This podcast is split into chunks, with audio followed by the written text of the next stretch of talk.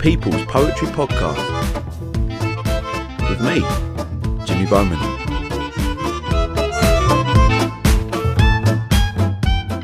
Hello and welcome, poetry people, to episode three of series two of the People's Poetry Podcast. My name is Jimmy Bowman. It is my absolute pleasure to have you here with me. This is the podcast that brings poetry to you, the people, as I travel across the UK talking to established and brand new poets alike in my mission to find out why we still have such a love affair with poetry. As an aspiring poet myself, I wanted to know why something as archaic as poetry is still so loved and so relevant to many today. This show's featured poet is the incredibly talented and wonderful Imogen Stirling. I managed to catch her while she was down here in London at King's Cross, and we spoke about her solo show Hypocrisy, touring as a solo artist, Western privilege, retaining perspective, the state of the UK media, racism in modern society, and hipsters amongst all other things. Jam packed, brilliant chat. Have a listen.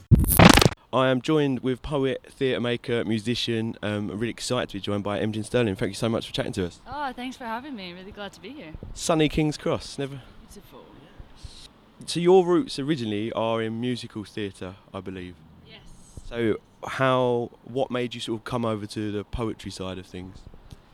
So, yeah, I did a lot of kind of musical theatre on an amateur level, really, uh, for a long time, and I really was convinced that was the route I wanted to take. Uh, I went to uni to study theatre studies, and then I actually moved more into just sort of straight music, um, performing as one half of a music duo for a number of years.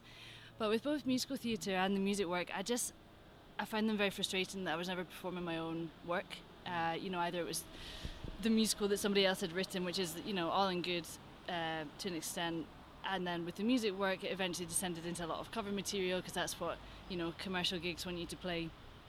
And it was, uh, yeah, it was just frustrating. I, you know, I'd studied theatre, I'd studied English. Uh, I really enjoy writing, and I wasn't getting the chance to do so. Yeah. So I'm trying to work music back into poetry now, uh, to kind of because I miss it a lot, but it just wasn't fulfilling enough. I think as a You wanted your voice heard. yes, exactly.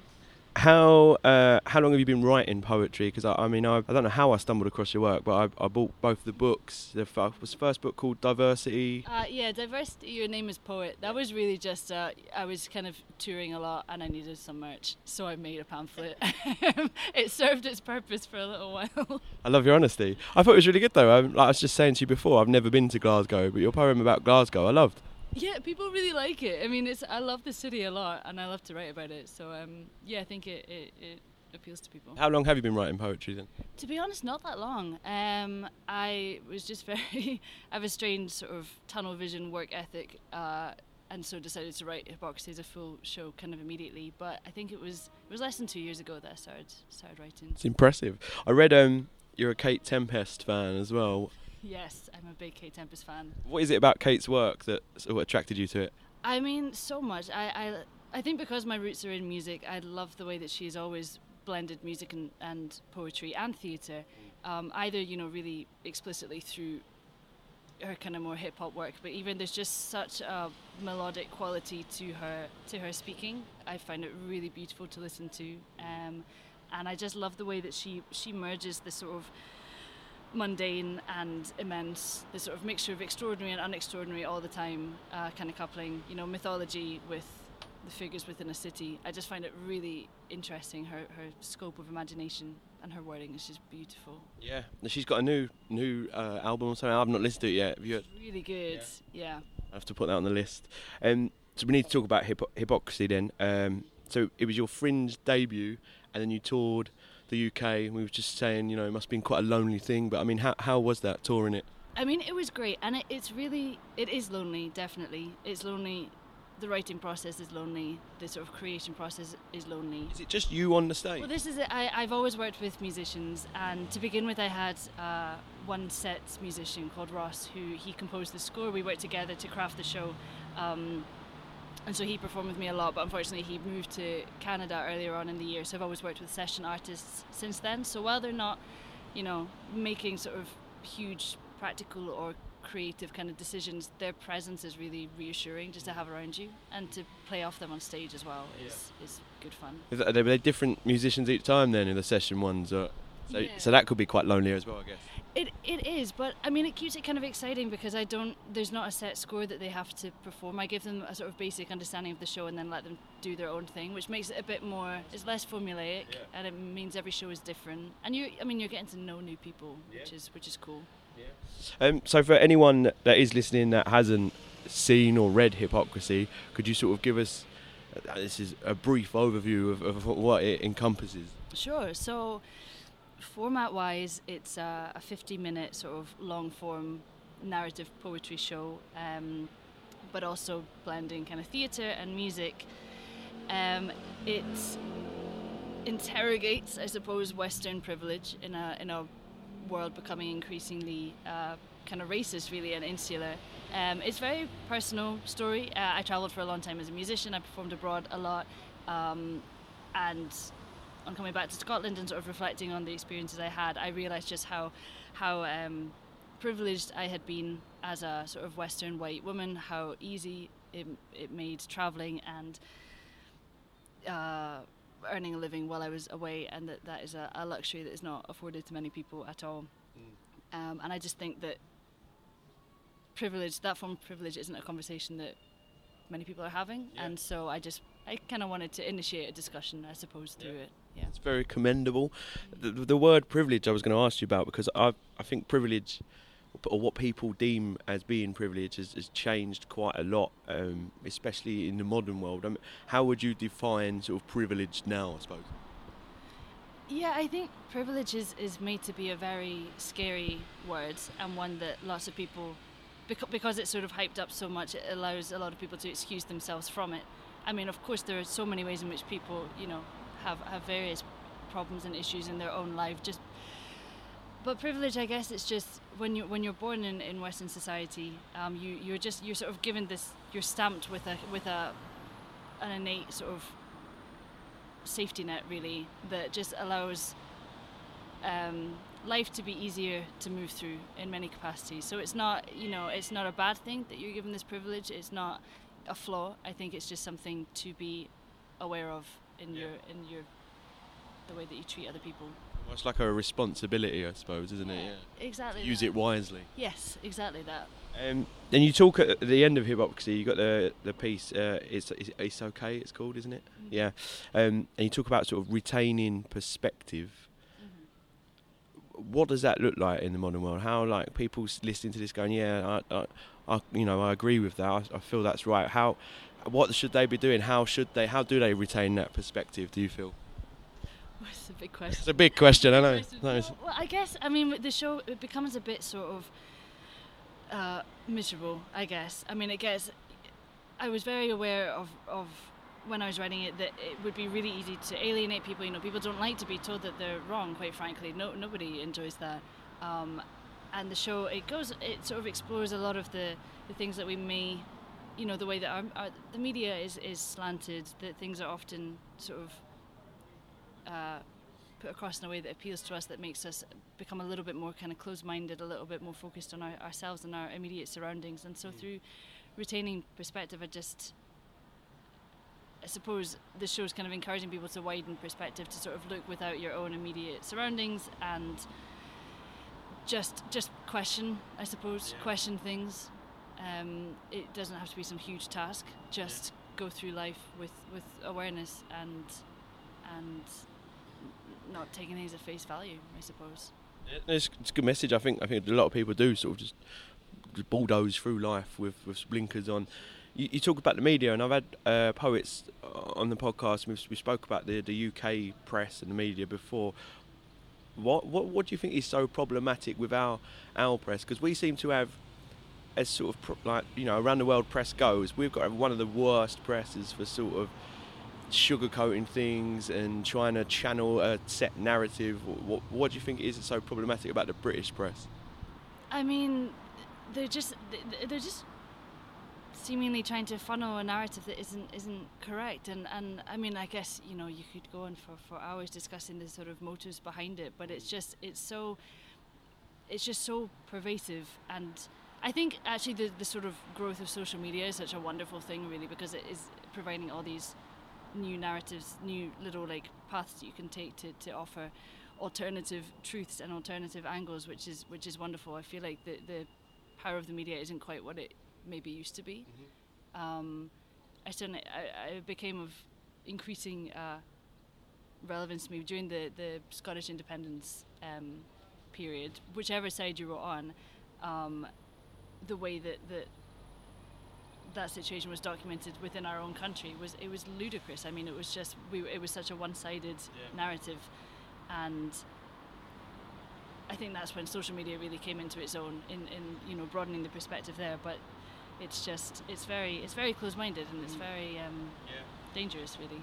One thing that sort of I suppose it links to the answer you gave a minute ago, but one sort of thing that jumped out at me when I read Hypocrisy was this idea. I mean, the opening piece is called White, isn't it? And the idea that on your travels, the colour of your skin, you know, you you started seeing patterns, and you were sort of it was advantageous to, and I suppose it's because in my world I feel like I've always you know fought fought against racism, and I, I think oh no, it's got better. I haven't seen much of it, but then I've probably not left my bubble, which sort of links to what you were saying. But was that something that really sort of shocked you that there's still that amount of racism around the world?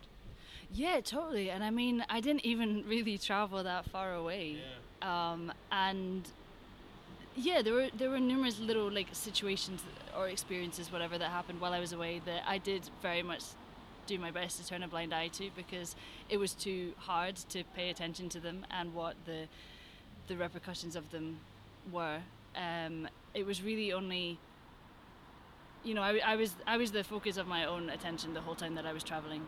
Um, you pick up on things that are going on around you. I kept a journal the whole time, and I would note down these little experiences, but really not interrogate them because it was it was too much to think about. But then I guess coming back to, to Glasgow, which is a city in which racism really is rife as much as we have our whole communal kind of people make Glasgow motto. Um, I started working at the, the night shelter in Glasgow, uh, which is a, a, shelter for male asylum seekers arriving to the city. And, you know, I spent all this time glorifying my travels and the way I crossed borders and went from place to place. And then I was listening to the stories of these, these men who, you know, they're fleeing trauma. And even that is not enough to give them easy passage into a safe space. And it makes you realize just the fortune that you have.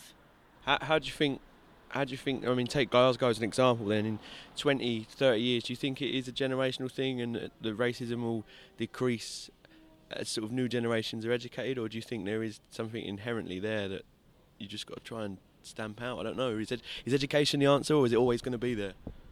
I mean, yeah, education is certainly an answer, but I mean the the the,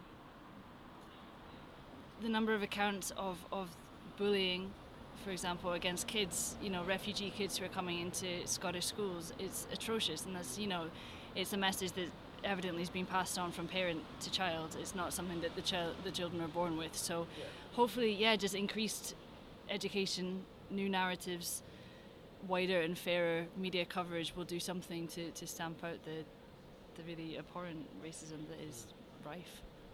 So it's fair to say hypocrisy covers quite a, quite a range of things. I got deep quick.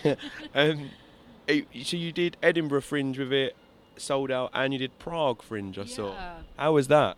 Prague Fringe was wonderful. I um, I really loved it. That was just a couple weeks ago or something now. Um, Ed, like Edinburgh is great, and I think I was very lucky with how the show went. But it really can go either way. You know, the best show can be met with just a terrible response because the festival is so huge, and it's a terrible way for people to lose a lot of money. You know, a lot of artists who have put so much into crafting a show to then to then lose so much just based on luck, really. So when it goes well, it's wonderful, and of course there's such vibrancy and hype to the whole festival. It's, it's a real kind of joy to be part of. But I think that's why I loved Prague so much because it's a much smaller, really curated festival. I think there's only about 50 shows on um, that are selected by the sort of team, the, the fringe team. Um, there's only six or so venues, maybe more. Um, and the shows are just really well cared for and they're well attended, and you feel like the the production staff they really care about the shows that they've selected to put on there, and it's a real community, I think. And I, yeah, I love being part of it. An amazing achievement for you if you're considering two years you've been writing. Yeah, I know. The book as well, first run of that sold out. I was lucky enough to grab one of those. Yeah. That, that must be great. So you got a second run coming for anyone that. yes, yes it, luckily it just got uh, reprinted before I came down here actually, so I'm able to, to share it about. Um, but yeah, it's been so cool. It's lovely to have a book. You done s- BBC Slam? Actually, no, I've never been part of that. No, I did a, I, I did a, a sort of, what, what do they call it? I think called BBC Words First. It's like a talent development scheme, which was really, it was very recent, um, same time as, as Prague, which was a little bit fraught. Um, but yeah, that was a really cool thing. There's a big sort of, it's very X Factor in its way, a search for the newest sort of emerging spoken word star Yeah. um, within the UK. So yeah, I was part of that just a couple of weeks ago, which was cool. Is it? So was that similar to Slam? As in, there were the rounds or? Yeah, I mean, there was an an initial sort of round, I guess, where you had to submit a little video recording of you and your your poem of choice, um, and then yeah, from that, a few people were selected in I think six different cities in the UK, about like ten to twelve people within each of the cities, and then we underwent some workshops and sort of did a showcase at the end, and then from that, people will be selected to go into a next round, which I think is the final round. So I'm just waiting to hear about that. But it was very exciting. Good, good luck. Yeah, a lot of people talk about poetry slam. I've had some poets, you know, that I've interviewed, and they said, "Oh, it's it's essential to getting your work out there. You've got to get into slams." I've had others say, uh, "I find it a bit too cutthroat."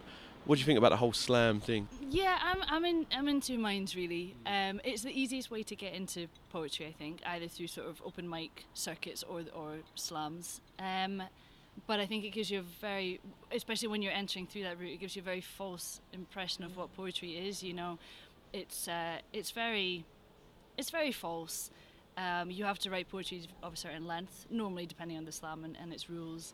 Uh, there's a whole sort of culture of creating. I think it's a funny poem, a political poem, and a sad poem in which to sort of gain the audience's favour. There's a certain order to, to perform them in, and it's just it's a really stale environment. Personally, I find. That almost goes against what poetry is, I suppose. Isn't it? Poetry is supposed to be sort of, I don't know, raw from the from the heart and. Yeah, I, I think so, and it's really it's really demotivating as well when you're you you know you're starting this this new thing, and poetry is a relatively new kind of or performance poetry, any a, a relatively new kind of art form, and to so quickly have your work you know judged and and you eliminated from a round, I think it's really not ideal.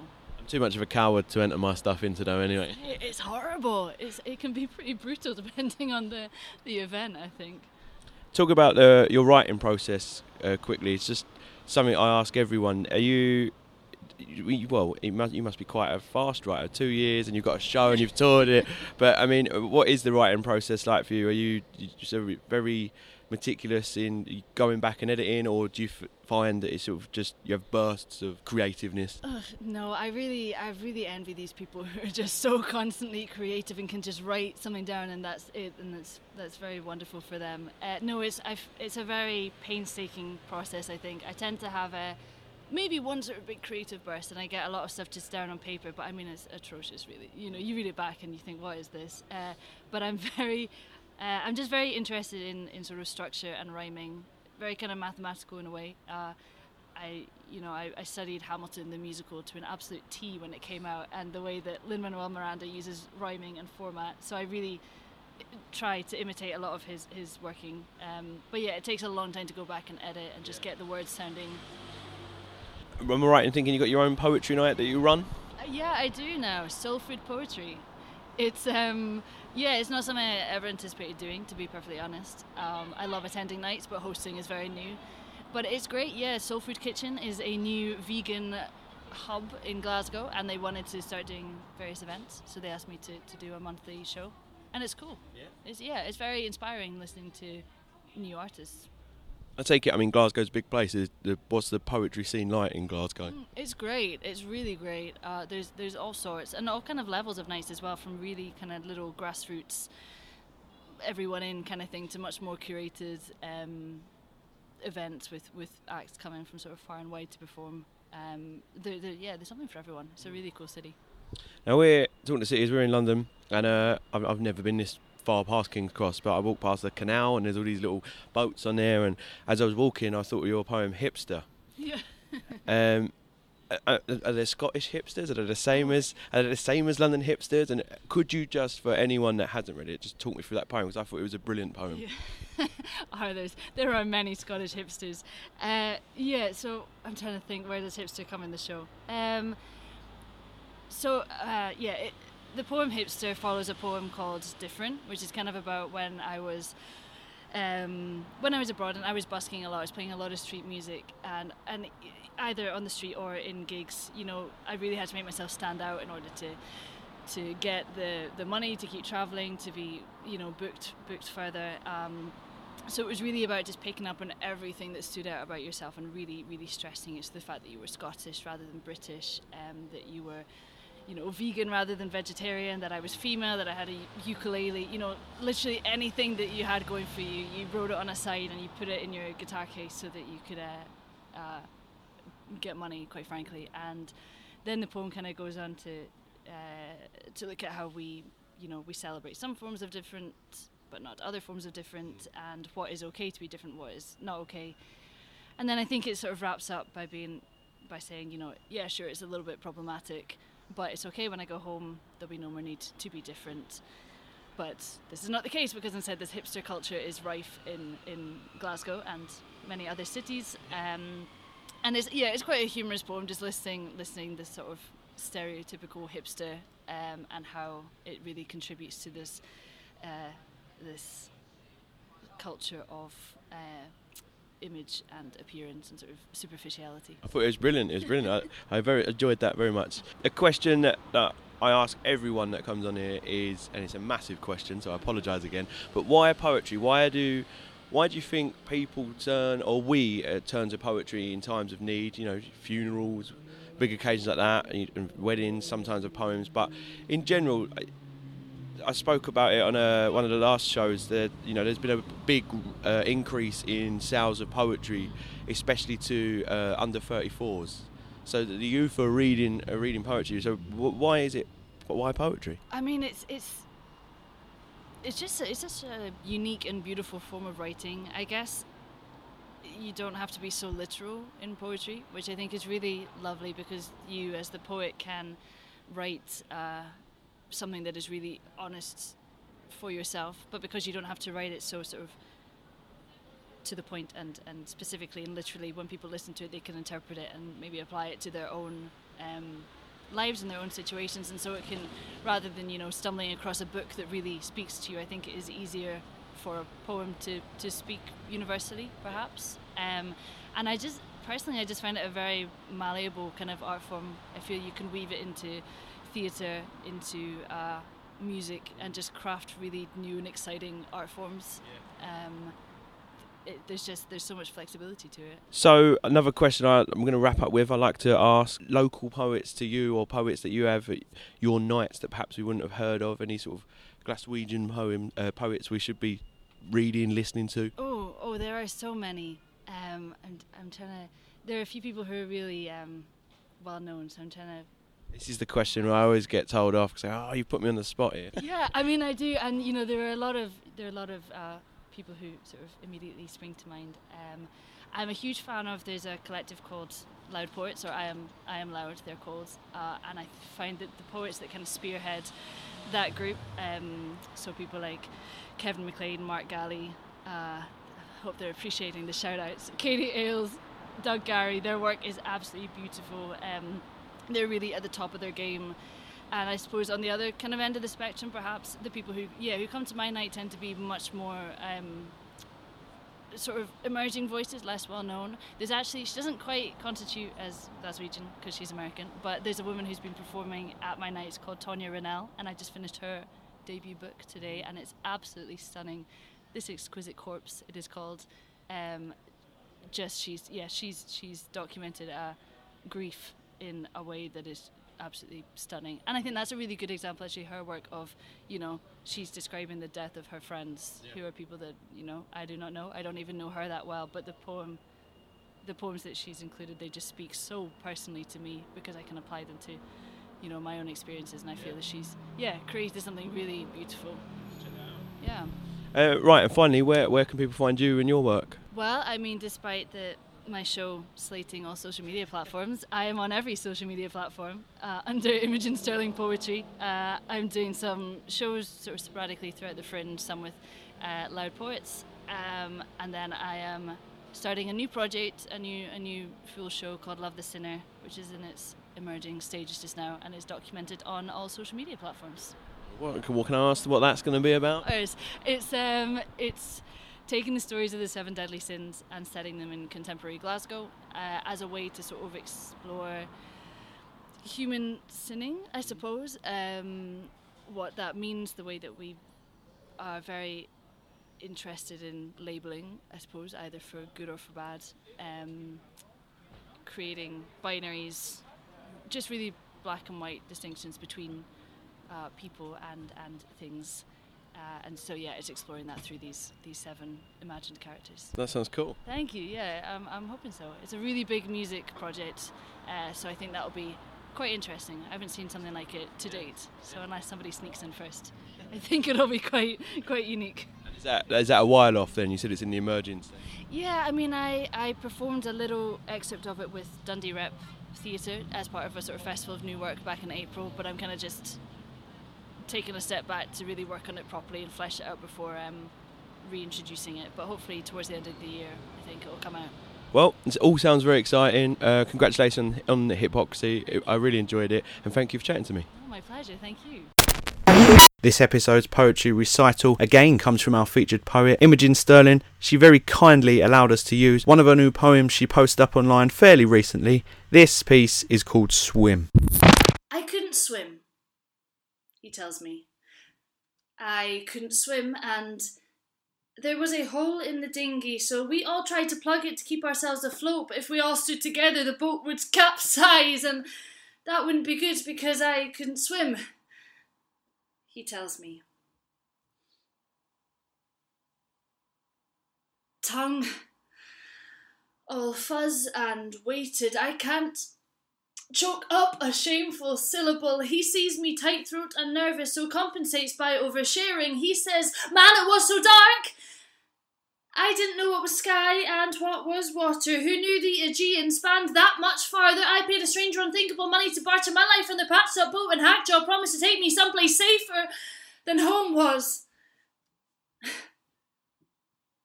His story was fit for Hollywood glory.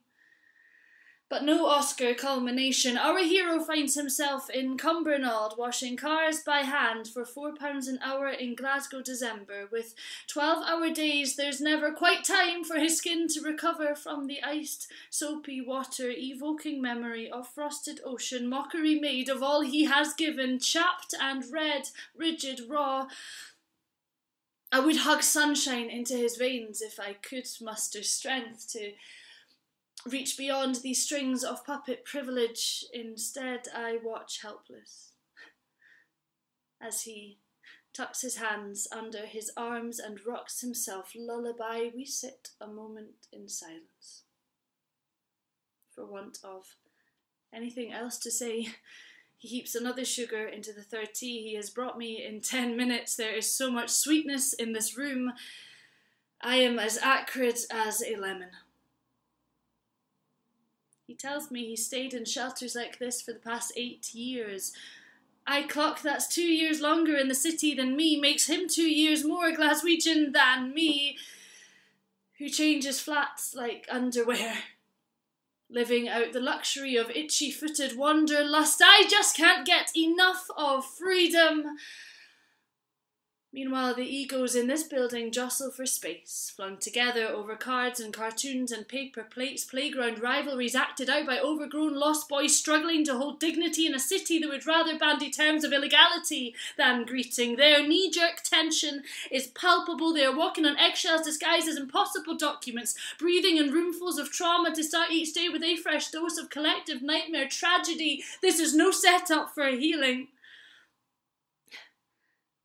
When I make to leave, he stops me to offer the last cigarette in his pack. They're Iraqi, he says. You'll never taste better. And if you move quick, you could still catch the Kurdish falafel round the corner, I swear to you. We have a lot to offer. Beautiful stuff. A massive thank you to Imogen for taking the time out to come and speak to me in King's Cross. As mentioned, her second run of Hypocrisy books are available to buy online, and I suggest you do. Lots of food for thought, especially around this idea of Western privilege. I can't wait to catch her next time she performs in London. If you've enjoyed the episode, tell someone. We're on Facebook and Instagram as People's Poetry Podcast. We're over on Twitter at people underscore poetry. I'm on Twitter at Jabo Pens Poems, and we'd absolutely love it if you could give us a follow on Spotify, Apple iTunes, Acast, or SoundCloud, wherever it is you are listening to us from. A massive thank you for taking the time out to listen, but an even bigger thank you for once again choosing poetry. Until next time, poetry people.